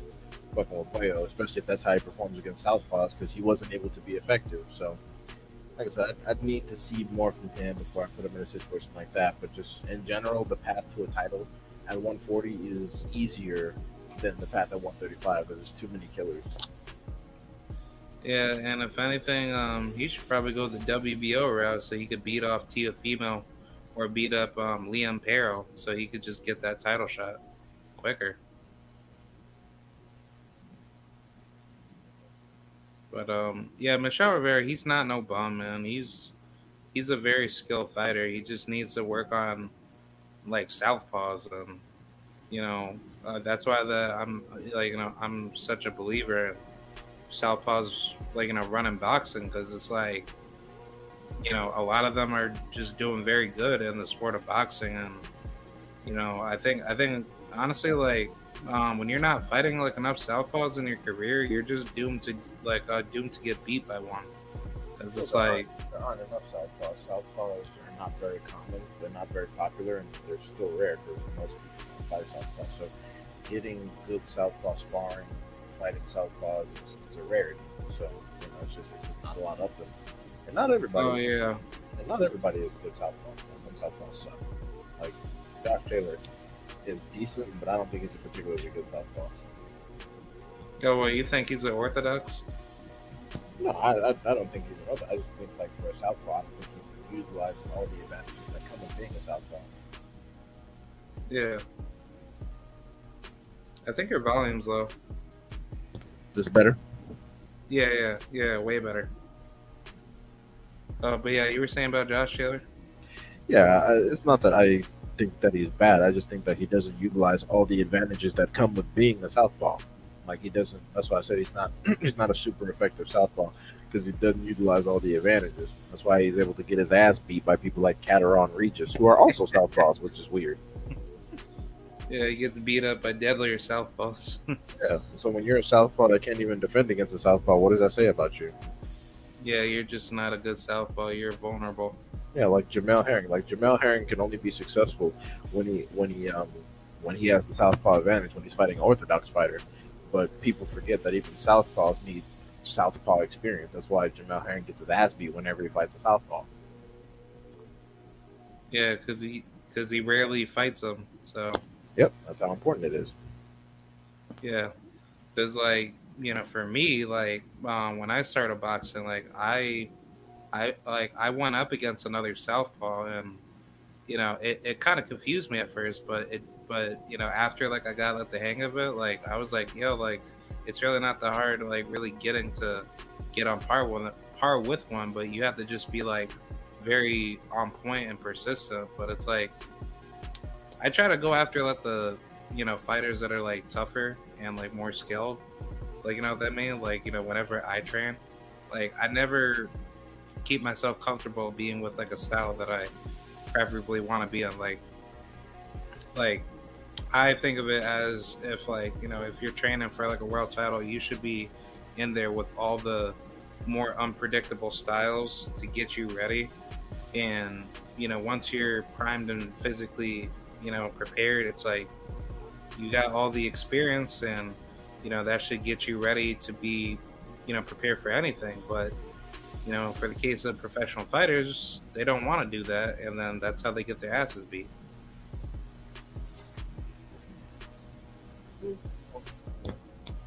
Like i said uh, it's just hard to find quality southpaw sparring and quality southpaw opponents because there's so few and far in between. But I don't think it's a lack of fighters wanting to prepare. I think sometimes they just think it's easier. Sometimes they're ignorant as to you know the specific things that you need to do. But um, yeah, no. I mean, like I said, it's just hard because southpaws aren't common. And the worst part is sometimes orthodox fighters will turn southpaw on purpose because they know it gives them an advantage, like Marvin Hagler did. So you know, you never know. And then sometimes people try that switch hitting shit, which has a whole other layer of difficulty. So you know, it's just not easy it's just not uh yeah it's, it's just not easy to uh, accommodate that type of style but you know yeah like i said i mean rivera will be fine uh you know if he wants to but it's important that he understands that he got outclassed here and he should just go back and review the steps as to why and make the necessary improvements yeah Yeah, man, this is crazy. But like, I think I think he'll, I think he'll like achieve you know world championship status if he puts in the work. Um, he just gotta go out there and just do his thing. But um, yeah, let's talk about the upcoming fights this weekend, man. Um, we got some pretty lit fights. Um, I mean, like I think like the only bad part about this weekend is like you only got Joshua Franco against Kazuto Ioka. Um, that's for his uh, WBO super flyweight title, right? Uh, is that not a unification? Oh yeah, yeah, yeah, yeah. That's a unification. Yeah, like I'm sorry. Yeah, I'm actually uh, looking it up right now. Yeah, Franco. Yeah, Franco's a WBA. I don't particularly care for Franco. Uh, I don't because I remember when he was fighting Moloney, he pretended like he faked a headbutt when he got punched in the fucking eye to prevent from getting knocked out, from getting knocked out for losing. I didn't like that, uh, so I don't particularly like Franco. Uh, I don't, I don't understand why like him and his brother have like different last names. That fucking bugs me. Like, why is that dude Rodriguez? and He's fucking Franco. Like, it just gets on my nerves. But um, like, uh, to be honest, I need to watch more more tape on Ioka before I make an actual prediction. Uh, I was watch tape. but I, got, I got caught up on this uh, this show, but um, like uh, yeah, no, uh, I want Ioka to win. I can say that. Uh, you know, Japanese, he's tough, has a lot of power. Um, won't be intimidated by the Mexican style because we'll punch with him. So shit, very realistic that Ioka wins, and uh, also we see that Franco's prone to getting his eye shut. So if Ioka shuts an eye, he can win. But uh, this person, uh, this man has two losses though. He's been outboxed by Nietes and some dude we've never heard of. So um, it's difficult. It's difficult. And uh, Franco, you know, Franco has been knocked out before though. So you know, it's, uh, it's doable. And, and this motherfucker has two draws. By fucking Oscar the Red so he doesn't like people who also throw a lot of punches with him. So honestly, I, I, I probably pick Ioka. Like I said, I need more tape before I make my official prediction. Yeah, this is wild, man. Yeah, I think I think him and his brother Jesse, they're gonna they're gonna be uh, they're gonna be taken out of the sport quick. Cause now, like I'm hearing like people saying like Jesse Bam Bam Rodriguez can can like go up to all these weight classes and dominate everybody, and I'm like, dude, like from like what I heard, didn't he say he's moving back down to like 112 or something, and he's trying to get belts there or something like that? But it's like, yeah, case in point, he's not doing anything. He's not good. Because people, well, no, I'm not gonna say he's not good, but people were starting to request he fight Chocolatito in actual threats in the division, like dudes that aren't old with you know a bunch of knockout losses and shit. So then that's when his team just said, okay, let's go back down. I'm like, yeah, because it's not that he's not good, but people are gonna eventually demand that you start fighting people where you aren't the favorite to win. Because I, I picked him over Cuadras and I picked him over Sor Rungvisai because those dudes are are old and, and they're washed and they've been beat up by people that don't have as much skill as Bam does. So it's like, yeah, but you know, you fight a guy like Chocolatito who just beat a young killer and had a competitive, um, you know, he had a reasonably competitive war with Estrada. Then all of a sudden, it's a different set of circumstances. Like you know, fight Estrada, fight Chocolatito. They don't know if he's ready. So yeah, he's going back down the weight.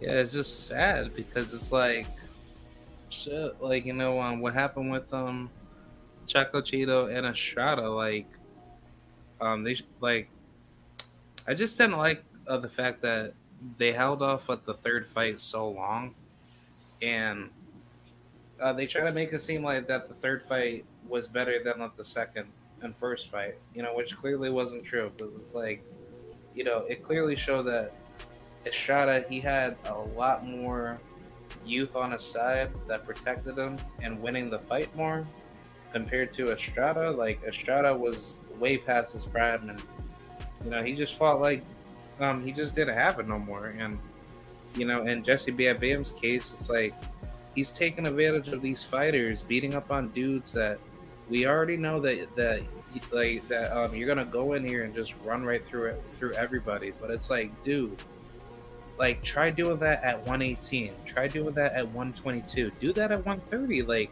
like Jesse Jesse tries to act like you know he's like a small guy, but bro, like to hell with all these sperm weight divisions. You like he should be fighting at 126 or 130. And I guarantee you, like Jesse Bam Bam's career would not scale because I know how he fights. Like he does not face guys that have pressure. Because he did, it's like uh, most of his knockouts would not really end in knockout. They would be referee stoppages at best. But I just think like you know, but the only reason why he's being talked about is because of what you said. People are giving him props for doing things that no one asked him to do. Similar to Naoya Inoue, but the only difference is, is that Jesse, he's doing it in a division that no one cares about. And same thing with Inoue.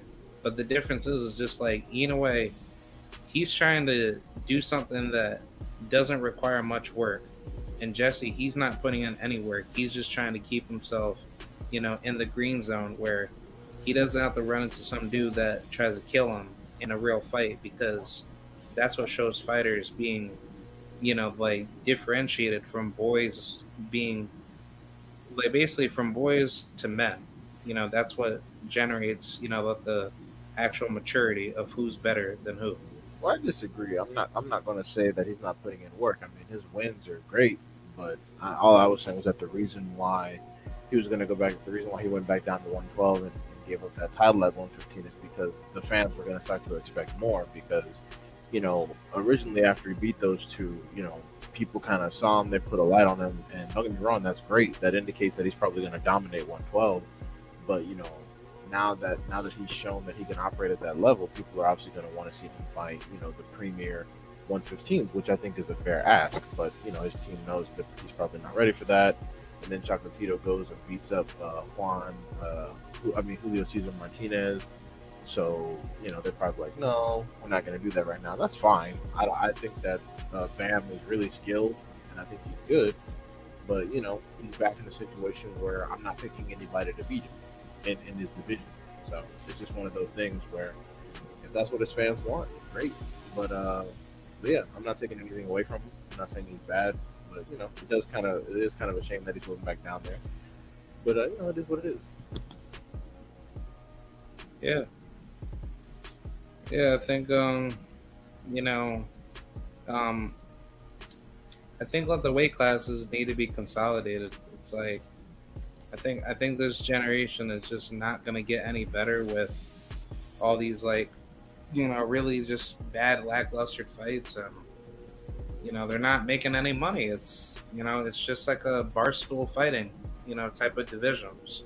So I think honestly that's just how I see it. You know.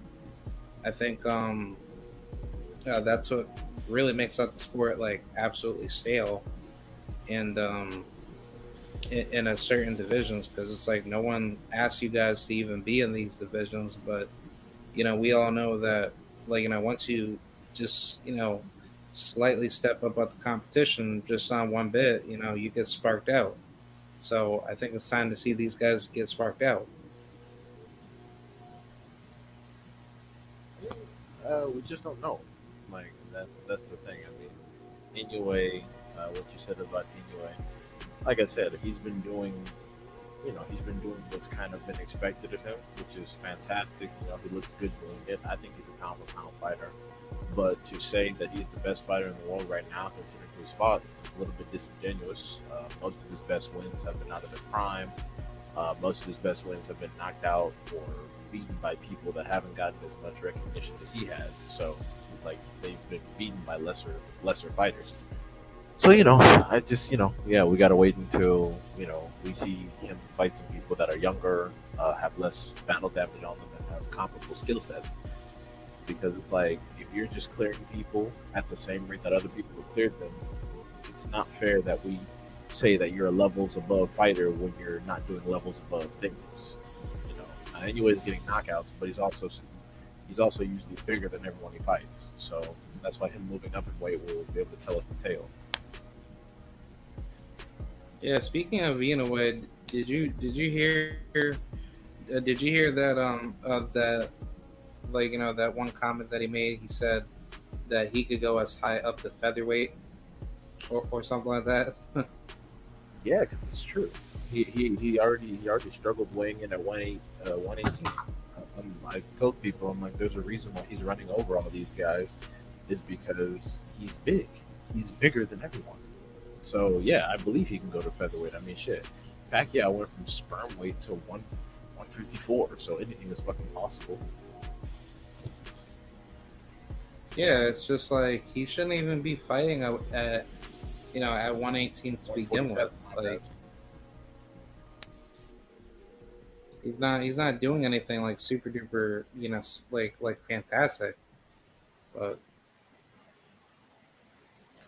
but um, speaking of Inoue's next moves, like, do you, do you think him and Cool Boy are going to fight each other? No, I don't think so. Really? No. Yeah, I mean, big, big, big. Uh, fucking Fulton is talking about. Fulton is talking about going to 126 to fight Figueroa. I think if he does that, then you know he'll probably stay there, especially if he gets the title, and then you know maybe he'll come back down for anyway. I hope he does, but he's still waiting around this fucking MJ undisputed fight, which is not gonna happen. Which is not gonna happen. Uh, Hearn is not gonna make that fight because MJ will lose, and then he will have lost all his all his belts in that uh, that division. So that's not gonna happen. And I think uh, if the MJ fight doesn't happen, he doesn't get undisputed. He's gonna say, "Well, I want undisputed before I fought anyway." So you know, and then anyway, is gonna go down there and clean up everybody. And I'm not even sure if, if Hearn is gonna give MJ's ass up to anyway. So you know, it might just be a fucked up for a little bit.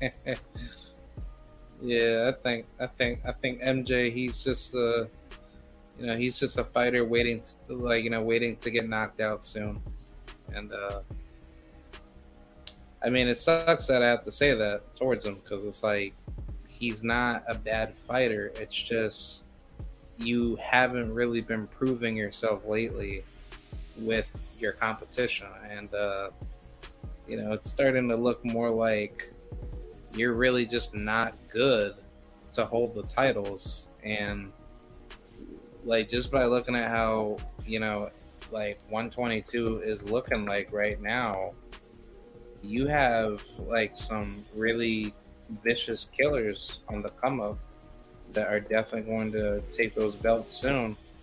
And I definitely hope if things are going the way I'm thinking it's going to go, uh, you got Ra'eese Aleem, um, and then who else you got? Uh, um, you, I think you still got who? Um, you have, um, um, yeah, yeah, John John Riel Casimero, right? Um, he, um, he's at 122.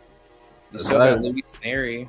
Aside from Aleem, I don't see any of those dudes being threats to Inoue. Aside from Aleem and Fulton, I think Inoue destroys everyone else. I really do. yeah. yeah, Inoue, Inoue just walks through everybody. yeah. Uh, yeah, the rest of them dudes. I mean, because I thought Inoue would knock Brandon Figueroa the fuck out, and, and Brandon Figueroa. Oh yeah, yeah, yeah, definitely. Yeah, definitely. And, He'll knock Figgy out and, and, and Brandon he smoked uh, Nery. So yeah, no, I think outside of Aleem and Fulton, uh, yeah, I think Inoue runs through everyone else. So it's rather unfortunate. It's rather unfortunate that they're not there to get those fights made. Yeah. I hope Inoue fights. Uh, I hope Inoue fights Aleem. That would be a good first fight at 122 to see what he's at. And if he clears him, then that's pretty much it. Um, they'll, they'll probably do that. They'll probably feed. They'll probably feed Nery to uh, Inoue as a, as an introduction to 122. I want to see Angelo Leo versus um, Inoue. I think I think he has a good chance to beat him. I don't. Angelo Leo is one dimensional, and you know he's gonna go. hey, he, he's gonna he's gonna he's gonna go with that come forward style and get into a gunfight with Inoue, and Inoue is just gonna out outshoot and probably stop him to the body. Yeah. yeah. Oh, yep. Unfortunately. yeah. Yeah. Like I think I think honestly, you know, 122 is just gonna end up being like the um it's gonna end up being just like the middleweight division. Once these guys get cleared off, it's just you know it's just like a wide open division.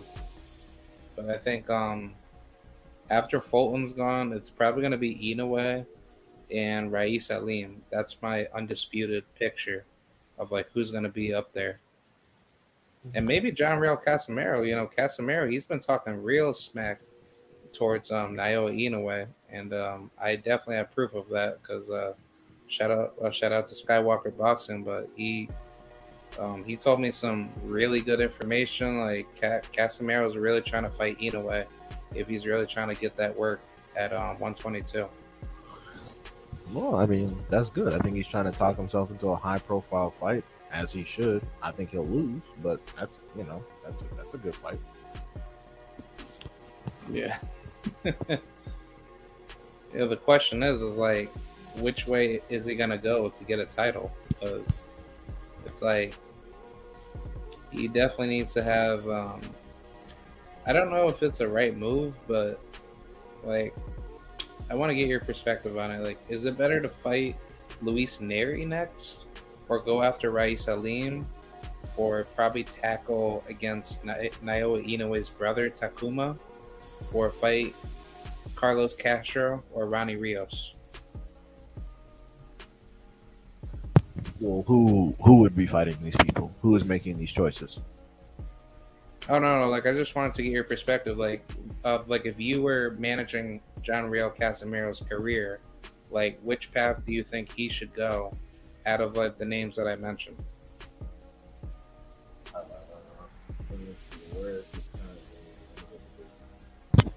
Let me look up where he's currently ranked to decide that. Because if he's not even close to a title shot, there's nothing wrong with an Inoue fight.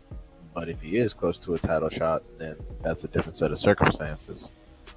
Um, he's ranked number three. My boss. Good old title shots. Title. Um, I mean, he doesn't look like he's in the top ten in any of these sanctioning bodies. Because didn't he? Didn't he get stripped of a belt didn't he get stripped of the WBO? Yeah, he got stripped from his WBO at, at, at a 118. Yeah, so I mean, technically, he was supposed to be fighting uh, Inoue instead of fucking Paul Butler anyway. So that's not a terrible fight. I mean, if anything.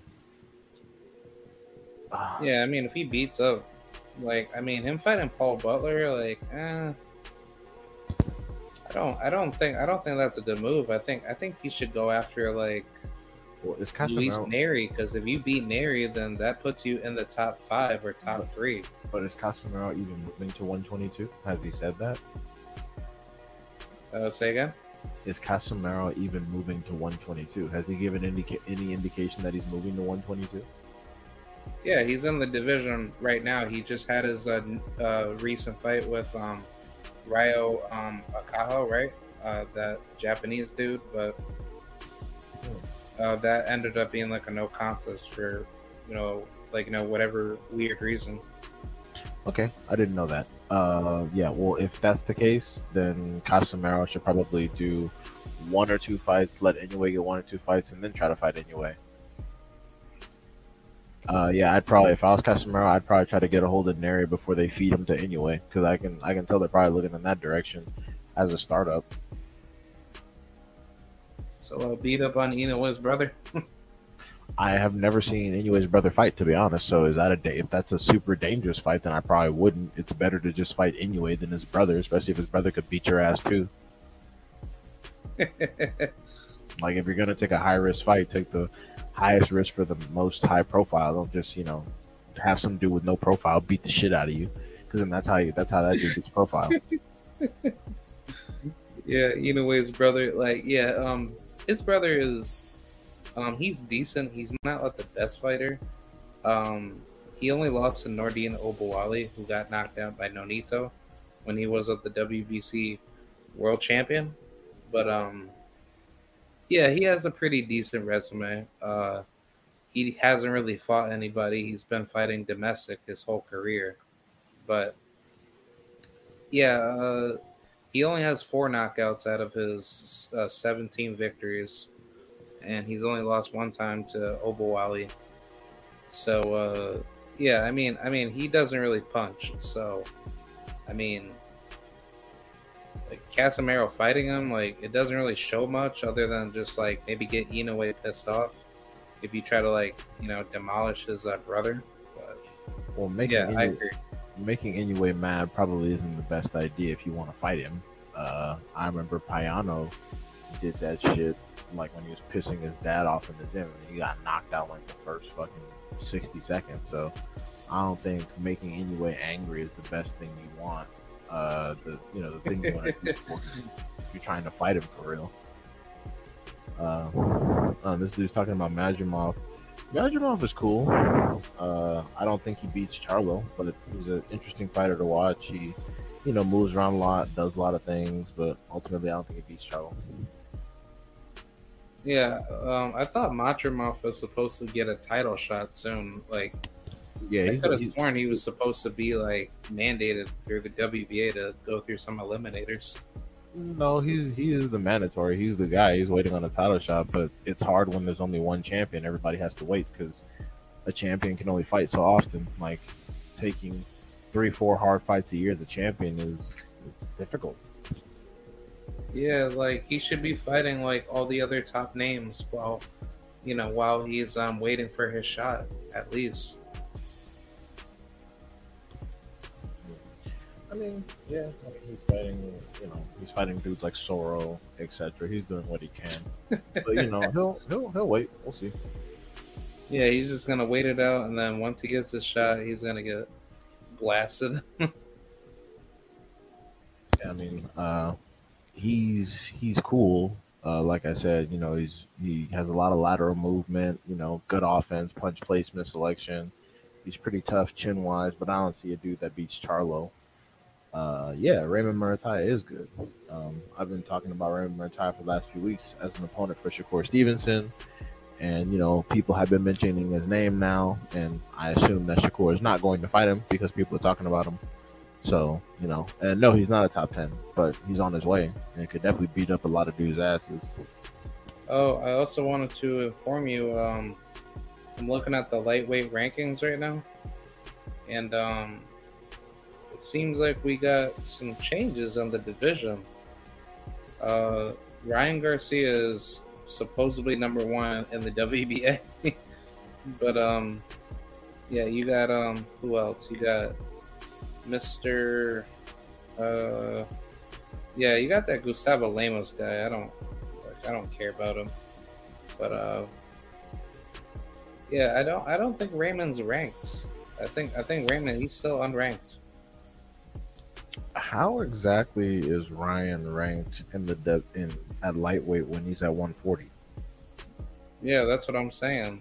Like, hmm. but that's so like scandalous. Oh, and, and yo, get this, Floyd Schofield, he's ranked number eleven, and he hasn't even fought in any like actual title ranking fights. You know, for the WBA. Yeah, I don't. I mean, they're pushing him, but I haven't seen anything special from Floyd Schofield at all. But whatever. Whatever. Yeah, but that's so weird, right? It's just like they're just giving rankings to like anybody now. Hmm, I mean, you can pay for those. That's the thing. You, you, can, you can pay. So that's the difficult part.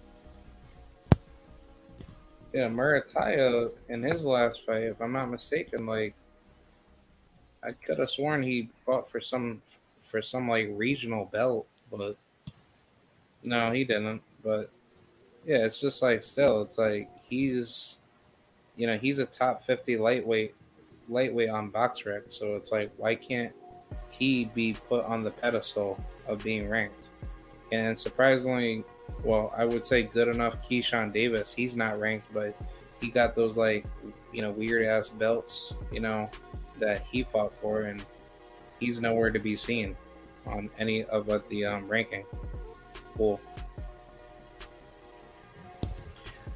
I mean, yeah, like I said, I mean, people pay for these things all the time. That's why Bob has a consistent access to the WBO title despite who's actually ranked there. I mean, for some of these guys, it's a good way to get high profile fights, but they might get they'll speed up if they're not careful. Especially dudes like Schofield who ha- hasn't faced any seasoned opposition. I mean, if you want to groom him for a title shot, sure, but you know, because this is what happens. Like they they they they prop these dudes up. They have a difficult fight with someone they're not supposed to. They realize they aren't ready, and they keep them on cruise control like Jaime Munguia for fucking years, holding up divisions. It's annoying. It's it's it's Oscar De La Hoya's business model, and it makes me so mad. So Yeah, I agree. I don't know. And I'm looking at Floyd Schofield's, you know, record. He has not fought for any WBA ranking placement. Like he's never fought any opponent other than, you know, he just got some like, you know, American Federation belt, Continental America's title, and then he got the NABF. But um, that's it. You know, he like he never collected any WBA belt at once. Yeah, well, I mean, good for him. I mean, knowing how Oscar handles black fighters, he may not even be fighting for the next three fucking years. So we don't. I don't. I don't know. I don't really give a fuck. I mean, hopefully, hopefully he's being groomed for a title shot. But if not, fuck it. Made your bed, you sleep in it. Yeah, I think I think he's gonna get done dirty. Honestly, I think I think he's gonna, you know, he's gonna be fooled thinking Oscar's gonna help him, and then, like you know, but the minute he gets fed by some absolute killer, it's just game over. but um, yeah, like I used to like Floyd, but it's just like I'm uh, like I'm starting to like you know understand like why he's thinking that he should get let the spotlight, but it's just it's all part about the play. You know, like a lot of these dudes are really trying to find their way to like be noticed by the media, but it's like they're not doing it properly. Like, you know, they're just trying so hard to just gaslight off of other fighters. Well, I mean, they see the they see the the life that Ryan Garcia gets to live. They see the life that you know dudes like Terrence Carver get to live. So they're like, shit, I can make a lot of money and not have to fight any threats as long as I just move a certain way. So you know, that's that's what they're doing, and you know that is what it is. I'm not gonna cry about it. I'm just gonna you know move on and support people who are providing fights that I actually want to look at. Yeah, and it's um, it's very telling that you say that because it, it, it, it just goes back to where like you know OnlyFans you know you know discussion that you brought up, you know with that example like, you know if that girl looks prettier than me and she's making money, you know not having to work like a day in her life to do OnlyFans all day and you're out here working to be successful hard, it's like why can't I do that? So No, it's the it's it's the opposite. The OnlyFans example was a chick looking prettier than a chick on OnlyFans while she's working at a grocery store.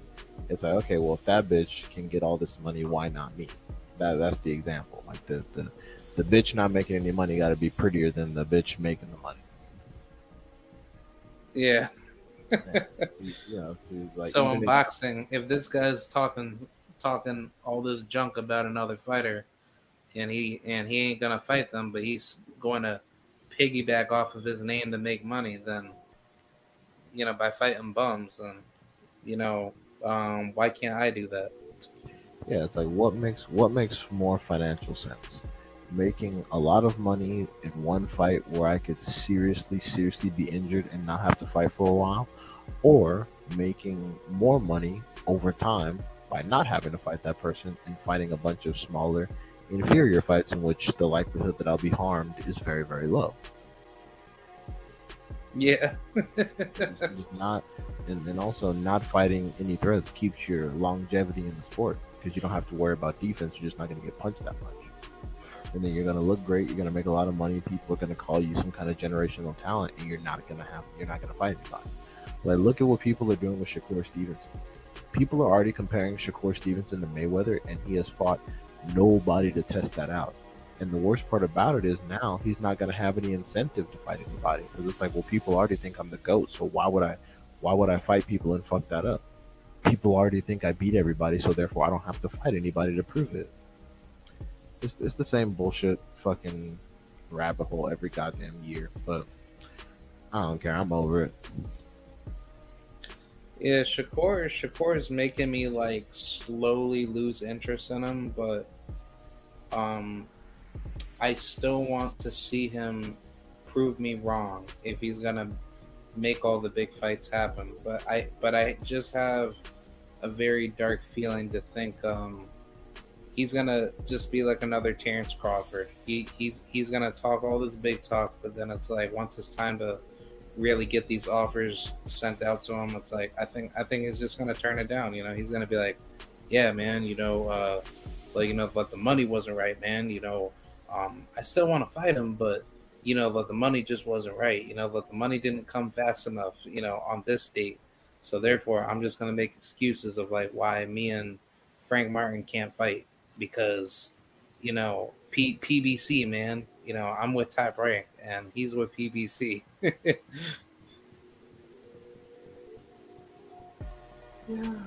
Uh,